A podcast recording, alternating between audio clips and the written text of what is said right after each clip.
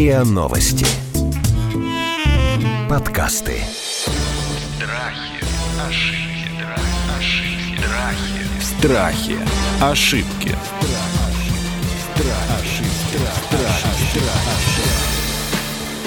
Здравствуйте, это подкаст «Страхи ошибки». Меня зовут Наталья Лосева, и в этом сезоне мы говорим о популярных страхах, о заблуждениях и ошибках. И мы не просто разбираем страхи и ошибки, но и решаем, как с ними справляться. Сегодня мы будем обсуждать, правильно ли и правда ли, что мы выбираем партнеров, похожих на родителей. Вообще, хорошо ли это или это плохо? Ну, например, собираюсь замуж, но нахожу в будущем мужа черты и повадки отца, который спился и умер и был грубым, не заботился о семье. Ну, то есть, как бы человек думает, что если он уже видит в своем избраннике какие-то черты, которые напоминают ему отца, то он обязательно, этот человек повторит и э, такой негативный путь своего отца. Но при этом мы ведь часто замечаем, что действительно супруги э, похожи друг с другом или похожи на э, твоих родителей. Вот эту тему мы сегодня копнем с Дарьей Бондаренко, клиническим психологом, психотерапевтом Международного института психосоматического здоровья, и Константином Рязанцевым, психологом, коучем и тренером. Здравствуйте, коллеги. Здравствуйте. Здравствуйте. Ну так что? Что вот с этой вот похожестью, которую действительно мы очень часто видим, ну, на бытовом-то уровне точно, хорошо это или плохо, не является ли это ошибкой, когда мы ищем себе мужа, который напоминает нам отца, или жену, которая напоминает нам маму, и что мы получаем в итоге? Ну, изначально я бы рассматривала это скорее как данность некую, то, что ребеночек растет, и отец — это первый мужчина, который там в жизни дочери встречается, мать — первая женщина в жизни своего сына, и, естественно, вот тот образ, который создает родитель противоположного пола, мы его впитываем на подкорке. Как нужно себя вести? Ну, в том числе, естественно, мы идентифицируемся с родителем своего пола, да, и усваиваем тоже, как вот нужно себя вести в отношениях там с партнером. И также мы смотрим, как родители взаимодействуют. И эти схемы мы также впитываем, да, даже, к сожалению, те, которые мы совсем не хотели бы впитывать. И вот пример, который вы сейчас привели, да, девушка, которая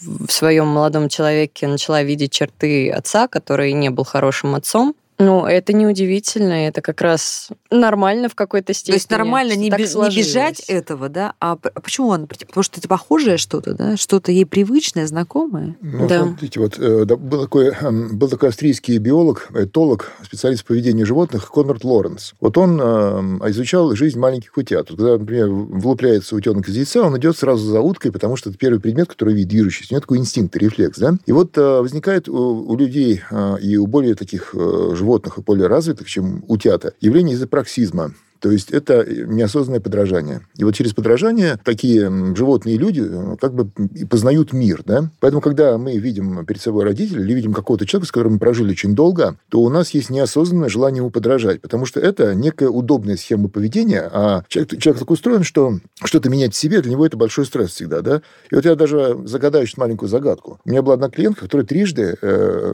официально разводилась и выходила замуж, потому что мужья были запойные алкоголики. Мгм. Догадайтесь, пожалуйста, первого раза, за кого она вышла замуж четвертый раз. Ну, вероятно, тоже за Конечно, за алкоголика. Почему он А это потому делает? что это явление изопраксизма. То есть она практически а, неосознанно шла по тому же самому алгоритму, который она нашла при выборе предыдущих своих спутников жизни. Понимаете, вот поэтому здесь очень важно уметь разорвать этот узел. Вот разрубить Гордиев узел. Это так устроены живые существа. Есть некая инертность мышления. И вот здесь она проявляется. Причем, подчеркиваю, это на уровне бессознательного. Человек не контролирует подобный алгоритм поведения, и подобный сценарий, которым принимает свою жизнь. Не контролирует. Ну, а как и все бессознательное, да, Конечно, можно это конечно, поднять в уровень а, осознаваемого. И что для этого нужно сделать, да, чтобы разорвать этот порочный круг выбора партнеров, которые заведомо не подходят. Вот Еще и- да- давайте мы сейчас вернемся на шаг назад. Значит, все-таки, Мгм. если просто э, ваш э, избранник, ваш жених похож на вашего папу, ну то есть ничего критического, вы папой довольны, па- папа э, прожил прекрасную жизнь, был хорошим, там и остается хорошим отцом и мужем, Мгм. и вы встретили молодого человека, такого, который напоминает вам папу. В этом же нет ничего плохого. Э, Если папа был хорошим отцом и человеком,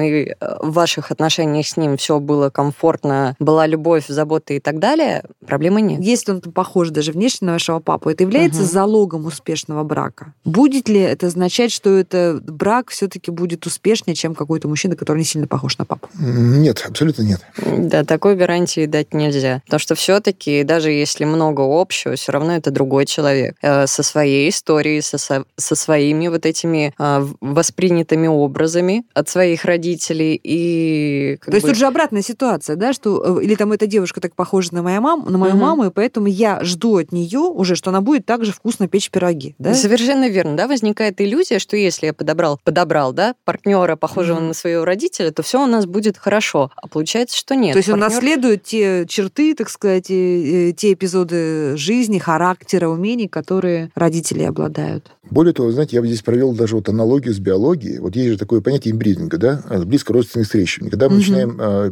подыскивать себе партнера, который э, как бы продолжает вот эти вот э, какие-то э, поведенческие особенности наших родителей, то мы тем самым можем практически э, добиться вырождения личности. Вот смотрите, близко род... Э, браки между родственниками ведут, например, к такому синдрому, как гемофилия, да, угу. вот, э, то есть то же самое происходит здесь. Например, если папа, извините меня, э, вот, вот я вас э, просто уверяю, как профессионал, что, например, если в семье э, есть рукоприкладство, то есть когда отец бьет там маму, свою жену, то это значит, что его отец, да, тоже э, делал то же самое. Вот это хорошо очень написано в книге великого Эрика Берна. Вот такие, э, такие вот э, ситуации. То есть другую модель разрешения конфликта просто не заложили, да? Или да, там... ребенок не видел, да, сам конечно, если да, не научился, конечно. да, не пошел там куда-то проработать всю эту тему, а вот это та схема, которая ему дана от родителей. Хорошо, давайте теперь значит, более сложную ситуацию, с которой мы начали, да, что я встречаюсь с молодым человеком, у нас там год уже отношений, все хорошо, у нас много общего, угу. он во всем прекрасный, и вдруг что-то начинает проскальзывать в какой-то ситуации, что напоминает мне моего не очень хорошего отца. Угу. Бежать Угу. А, нет. Давайте разберемся. Смотрите, вот в этом момент, да, вы назвали первый вариант, первую реакцию, что хочется бежать, потому, что, страшно. Да, Поэтому у нас страхи и ошибки наш Да, да, вспоминаешь все то, что ты видел, через что там прошла твоя, например, мама, и ты не хочешь такого же. Но важно в этот момент себя остановить, попробовать немножко успокоить, да, чтобы ноги сами по себе не убежали, и напомнить себе, что ваш партнер это не ваш отец. Даже если у него есть какие-то схожие черты, даже если он в каких-то ситуациях вот пугающе чем-то напоминает, он не стопроцентно тот же человек. И нужно от э, вот этого момента дальше идти, разделять эти два образа и исследовать. Вот все моменты, которые для вас важны, которые для вас там болезненные, в том числе из-за отца, да, исследовать, как в этих моментах ведет себя мой молодой человек. Так же, как отец, или совсем по-другому, или с ним может быть ну, гораздо качественнее, а вот давайте подумаем, лучше. Давайте ага. подумаем, как это можно, как можно человека испытать, да, ну, например, э, девочка видела, что папа там бьет маму, да, вот что должно насторожить по-настоящему, уже всерьез, а не просто каким-то таким вот подсознательным страхом, а всерьез какие, э, какие моменты? Или там ей показалось, что там парень тоже может быть алкоголиком потом? Ну, есть какие-то вербальные посылы, есть невербальное поведение человека. Ну, дайте можем, примеры, да. может быть, из вашей практики, вот, когда вот нужно было правильно обратить ну, внимание. Смотрите, вот если такой глобальный совет давать, у меня всегда, я людям говорю следующее. Я как бы занимаюсь этим направлением, когда, собственно, выдаю женщин замуж, да, вот я говорю, что у вас есть реакция бессознательного, да, то есть, например, когда вы встречаетесь с человеком, да, и вот чувствуете, что он во всем хорош, ну, во всем хорош, да, но вот есть что-то такое в нем, что вас насторожило, мимолетное uh-huh. ощущение. Это может быть какая-то родинка на носу, это может быть его склонность там пить пиво каждый день, например, uh-huh. да. Вы начинаете себя уговаривать. Или ну, за руку схватил да, как-то грубо, да? Да, грубо. И вы начинаете uh-huh. говорить, ну, вот так я одна останусь на всю жизнь, да, uh-huh. принцев там не хватает на всех. Uh-huh. И сейчас так вот... Или, я, может, показалось, да? Да, сейчас я буду разбазаривать, да. И вот как раз, э, вот поверьте, как раз отношения начинают разрушаться именно из-за того, что мы вовремя не дали правильный анализ этому недостатку. Угу. Вот именно это будет триггером, который начнет разрушать отношения. Как только отношения войдут в стадию какого-то глубокого конфликта, вот этот какой-то элемент, которым когда-то закрыли глаза, ляжет угу. в основу э, развития э, конфликтных отношений и разрыва отношений в принципе. Страхи, ошибки. Страхи, ошибки. Ну как же нам правильно разобраться, что будет э, преждевременной, скажем так, реакция, ненужной, когда мы бежим от молодого человека или от женщины, если вдруг увидели в них какие-то настораживающие черты, напоминающие нам о плохом из ваших родителей. А когда мы, наоборот, недооценили. Вот как? Ну, давайте на конкретном примере, как алкоголь или избиение. Что ну, давайте, наберите, что, что, что вам кажется более... Что мне ближе. Часто. Да, конечно, алкоголь ближе, это понятно. Ну, как ни странно, вы попали, да, ну, действительно. Ну, смотрите, если история, что у девушки отец там страдал алкоголизмом, и то не факт, что не обязательно, что он спился и умер даже от этого, просто там, может, были какие-то травматичные периоды жизни. Ну, в гараж каждый вечер уходил вместо того, чтобы с ней поиграть э, или позаниматься. В тоже домино играл. тоже травма, да. почему, да. Тоже травма, да, но скорее немножко другого рода, то, что отец внимания не уделял. То Ну, есть- он, он выпивал в гараже каждый вечер, не был, не буянил, но пил каждый вечер, ну, например. Но если мы берем страх, например, э, алкоголизма, когда вот человек напивается до невменяемого состояния, когда он перестает быть собой, да, вот когда именно так алкоголизм проявляется, если девушка начала замечать, например, у своего молодого человека какие-то признаки, а, да, звоночки, которые ей напоминают отдаленно, что хо-хо-хо, это может все развиться вот в ту картину, Как которую я не было. хочу, Мгм. да, опять-таки, нужно первым шагом тоже вот себя сказать себе стоп, отделить, да, вот сначала давай сейчас попробую объективно посмотреть на эту картину, без эмоций постараться. Может быть, даже с кем-то поговорить не заинтересованным лицом, который сможет вот дать этот рациональный анализ, да, вот там один случай, когда молодой человек перепил на вечеринке, да, вот говорит ли это о том, что у него есть какая-то склонность к зависимости или нет. Также можно посмотреть на историю э, семейного молодого человека, с, э, насколько там люди...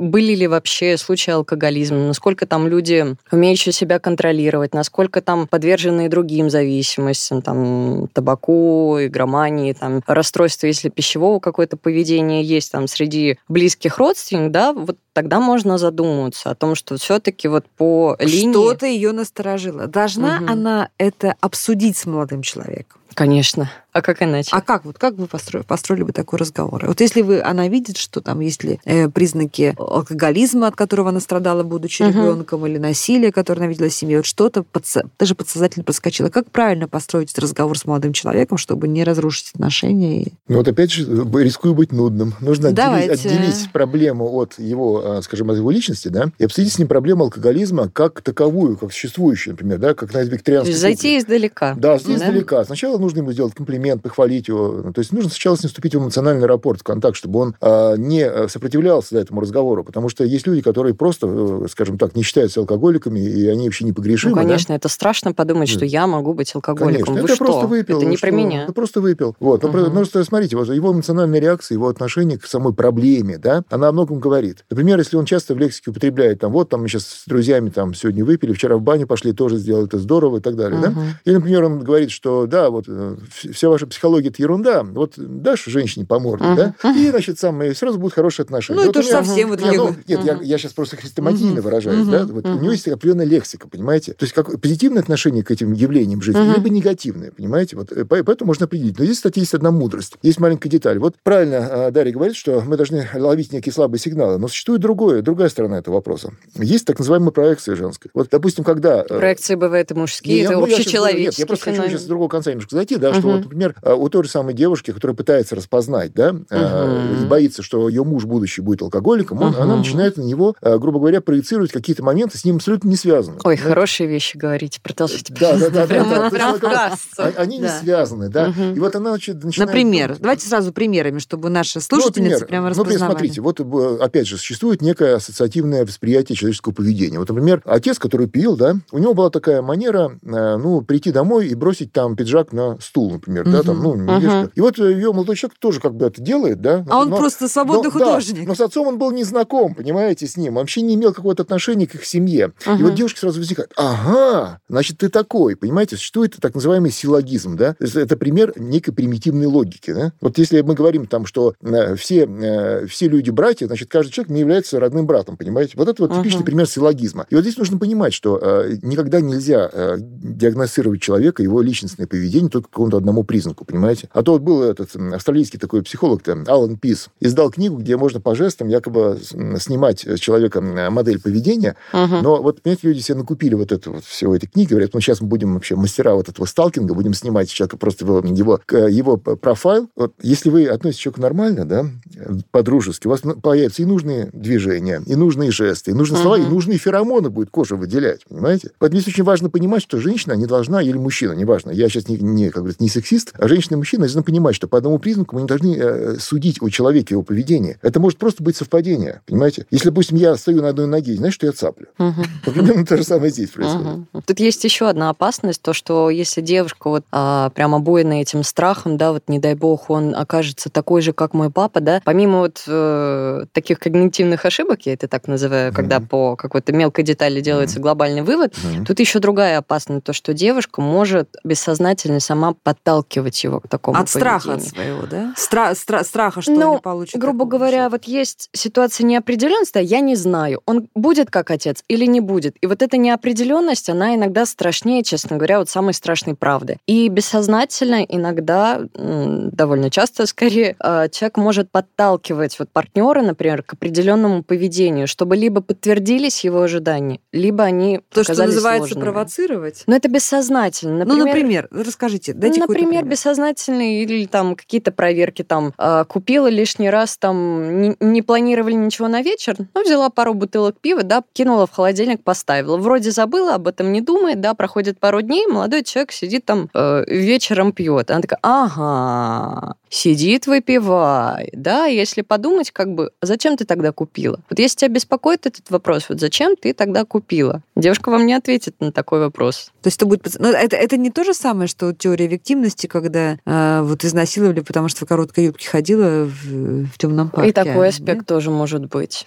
Ну, а вот с примером, который привел Константин про клиентку, которая там четыре раза выходила за алкоголиков, ну, ладно, как бы один раз. И, и то замуж это не повстречаться, это Как более серьезный вырваться из шаг. круга? Вы, сейчас к самой важной теме подошли. Как вырваться из круга? Мгм. Ну, смотрите, есть такой прием, даже я бы сказал, стратегия, называется банализация, да? Вот сейчас о чем говорила Дарья. Я хочу немножко вот это как бы подытожить здесь, да, таким более простым языком. Смотрите, значит, дело в том, что, э, вот, скажем так, растет мальчик, да, и он решил собрать э, в бутылке кораблик из спичек. Он эту бутылку принес домой, поставил, мама Никогда не нашла. понимала, как это делают. А, пинцетом, пинцетом. Значит, мама а, приходит и говорит, э, тебе еще рановато пить виски-то, дорогой мой. У мальчика Мгм. возникает причинно-следственная связь. Когда мне нужно будет доказать, что я настоящий мужчина, Мгм. я это докажу Мгм. через употребление виски, понимаете? И вот что касается банализации. То есть мы должны отделить, во-первых, мы не должны давать обратную связь негативному какому-то посылу. Приходит ребенок из детского сада, и там где-то схватил матерное слово. Он подходит к родителям и говорит там, при- произносит. да? Трын, трын, трын, Трын-трын, да. Ну, я могу, конечно, но вы вырежете. Значит, вот.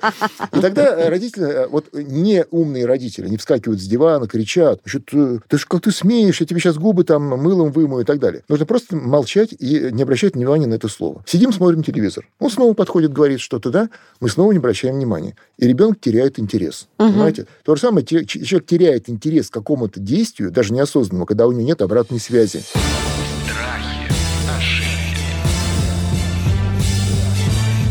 Страхи. Ошибки. Так, подождите, я все-таки про другое. Мы с вами говорим сейчас про то, что э, девочка росла в семье, где муж э, бил маму, да, то есть бил, значит, любит. Она видела, что это э, типичное разрешение конфликта после... Или проявление э, любви как раз. Да, или проявление любви. После скандалов и побоев она видела, что там на следующее утро родители выходили, друг друга целовали, обнимали, папа Мгм. приносил с работы подарок, мама пекла пирог. Ну, вот всю эту пошлость мы с вами много раз видели в кинематографе, да и порой и в жизни тоже. И девочка, может быть, она и боится такого, не, конечно же, она не хочет, чтобы ее муж э, лупил. Но она же другой модели не знает, и вот она вот то, что, о чем мы как раз говорили, и попадает, совершает свою главную ошибку жизни, она попадает ровно в ту же ситуацию, ровно в тот же шаблон. Как вырваться из этого шаблона? Как не попасть в то, во что ты не хочешь, эм, повторив э, судьбу своей, своих родителей? Нужно начать с препарирования. То есть э, можно зайти с менее болючего конца, это своего партнера, и написать вот два столбика, да, какими качествами он- он обладает. Там положительные качества, отрицательные. Или качества, которые... партнера вы имеете в виду? Тоже Да. он, он уже есть. Да, да, Мгм. уже партнер тот, которого выбрали, который вот чем-то похож, да, на родителей. А, написать, какими качествами он обладает, и что, даже лучше, наверное, написать, какие качества мне нравятся, какие качества вот мне в нем комфортно, а что некомфортно. И когда вот проведете анализ партнера, перейдите к отцу. И также у него вспомните, да, а вот какие качества папа проявлял, а что мне с ним было комфортно, а что некомфортно. По такому же принципу можно проанализировать, ам, вот что меня цепляет в отношениях с моим партнером сейчас. Пусть он там алкоголик, пусть он меня лупит, но я почему-то с ним, да? Вот почему? Что-то цепляет. Может быть, эмоции какие-то, а, может быть, ощущения, там, не знаю, Даш, и вот я вижу, что он алкоголик, он меня лупит, но при этом он такой там прекрасный в постели или Ага. готовит мне по утрам завтрак. И что мне теперь? Я себе оправдываю вот эту вот его темную часть? Нет, вы сначала исследуйте, да, вот почему вы выбрали, почему вы с ним, да, и откуда растут корни. А после того, как вы проанализировали, вы уже принимаете решение. Вы хотите в этом оставаться или вы хотите чего-то другого? А если другого, опять же, начните описывать, а чего другого вы хотите, как оно должно выглядеть, какими качествами, да, там, особенности должен обладать мой партнер, которым я хочу реально быть, строить семью и так далее. А какими, каких качеств точно не должно быть. Вот это проработка называется э, вот этих каких-то пересечений и паттернов. Декарт, Декарт, Декарт система анализа. Ой, друзья, мне кажется, это такая теория глубокая, как на практике. Почему это, почему это ваша женщина прекрасная, которая выходила замуж за алкоголиков и, вероятно, повторяла, так сказать, судьбу своей матери, почему она четвертый раз вышла замуж за алкоголиков? В чем была ее главная ошибка? В проактивности. Она просто элементарно, а, значит, бессознательно шла по тому же самому пути, то, что было непривычным, да. Это консерватизм такой некий, понимаете. Вот э, человек это не осознает. Никто же не будет э, выходить замуж за алкоголика осознанно. Ну, вот, но, допустим, его поведенческие моменты, они были для нее привычными. Ну, например, что что перегар по утрам ей нравился или что? Что-то же другое? Возможно, после перегара с утра отец испытывал э, сильное чувство вины, и из-за этого был Тоже. более ласков, более щедр, более добр. Mm-hmm. И вот эти светлые моменты, mm-hmm. вот они перевешивали вот да. все плохое. И, возможно, по этому принципу, вот это наличие этого момента, да, ласки повышенной, девушка выбрала нового партнера, ну, то есть актуального. Как вырваться из этого круга? Ну, во-первых, э, конечно, вот я сейчас Дарья все рассказал, интересно, но такого же никто не делает и делать не будет, потому что люди, ну, обычные не, люди... Не, ну, будут да? делать такие, знаете, глубокие, ну, да. образованные люди. Да, то есть, понимаете, вот, например, когда я однажды сказал человеку, что э, вообще-то хорошо заключить брачный контракт, э, я был достаточно встречен э, негативно, потому что как я посмел поставить чувства uh-huh. рядом с каким-то контрактом, uh-huh. да, значит, с каким-то прагматич, прагматичной стороной этой жизни. На самом деле, потом действительно мне человек спасибо сказал, да, за это. Вот понимаете, э, здесь очень важно, э, ну, нужно почувствовать, что человек, э, собственно, какие у него будут последствия потом. Нужно понимать, что когда-то пройдет любовь, да, и будут какие-то ровные отношения, да, потому что, ну, в, в любом языке мира существует понятие медовый месяц, да, его не зря так прозвали. Когда вот это сексуальное... Что да. должна была эта ваша клиентка, выходя в четвертый раз замуж, внести брачный контракт? Ну, это у нас не получится, потому что у нас брачный контракт определяет только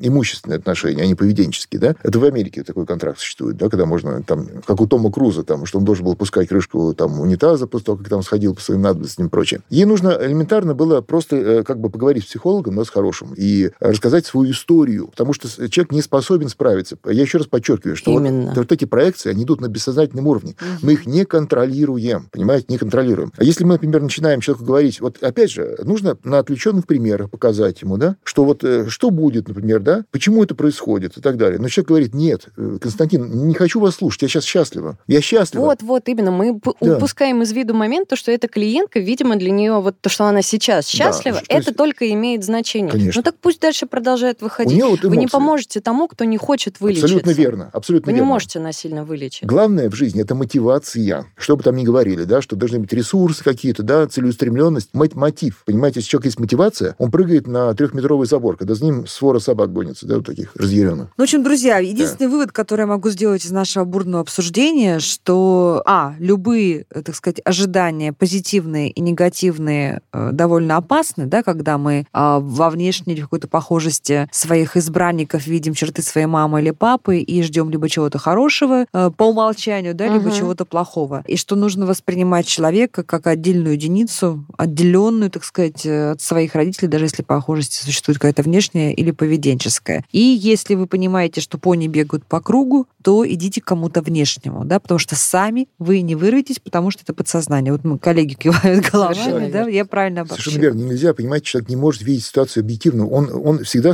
он субъект и, и воспринимает всегда ситуацию субъективно, с какой-то позиции своего личного восприятия. Поэтому, конечно, здесь нужна помощь специалиста, это по-любому. Друзья, мы с Дарьей Бондаренко, клиническим психологом и психотерапевтом Международного института психосоматического здоровья и с Константином Рязанцевым, психологом, коучем и тренером, разбирали довольно серьезную ситуацию, которая связана с тем, что мы выбираем партнеров, похожих на наших родителей, и переносим, проецируем некие ожидания, как позитивные, как и негативные. Ну и, к сожалению, иногда негативные ожидания действительно забываются. Как вырваться из порочного круга, а как э, не сделать неправильных проекций, мы обсудили в этом эпизоде подкаста «Страхи, ошибки». Меня зовут Наталья Лосева, и в этом сезоне мы говорим о популярных страхах, заблуждениях, ошибках, ошибках не просто их разбираем, но и решаем, как с ними справляться.